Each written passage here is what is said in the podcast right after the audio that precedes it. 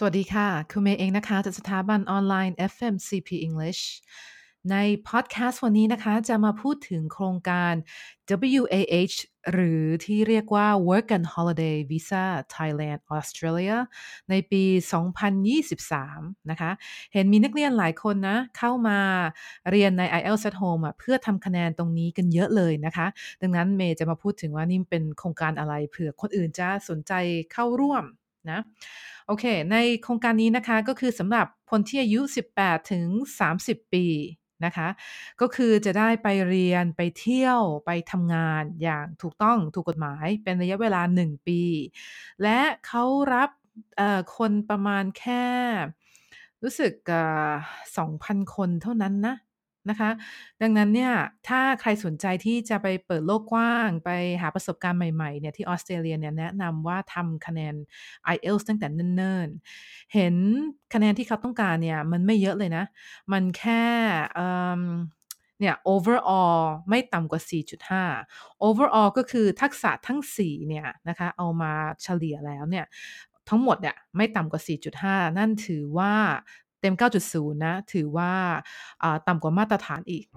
นะคะ เพราะว่ามาตรฐานส่วนใหญ่เนี่ยก็จะเป็น 5.0 แล้วเวลาไปเรียนต่อต่างประเทศ เช่นปริญญาโทก็จะอยู่ที่ประมาณ 7.0 ด้วยซ้ำไปนะโอเค เตรียมตัวในส่วนของตรงนี้นะคะ เพราะว่าพอถึงเวลาสมัครเนี่ย โครงการนี้ popular มาก ๆ มีคนสมัครเยอะมาก ดังนั้นอย่ารอให้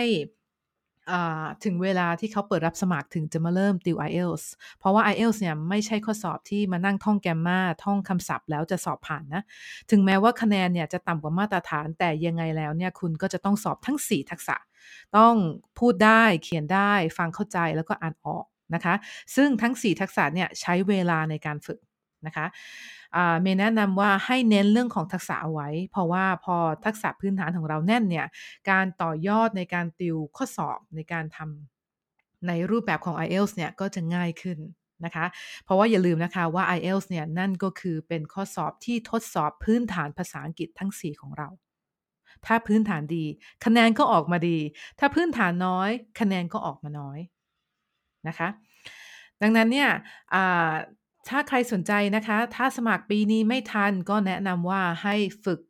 ทักษะตั้งแต่ตอนนี้เลยนะ เพราะว่าใบคะแนน IELTS เนี่ยใช้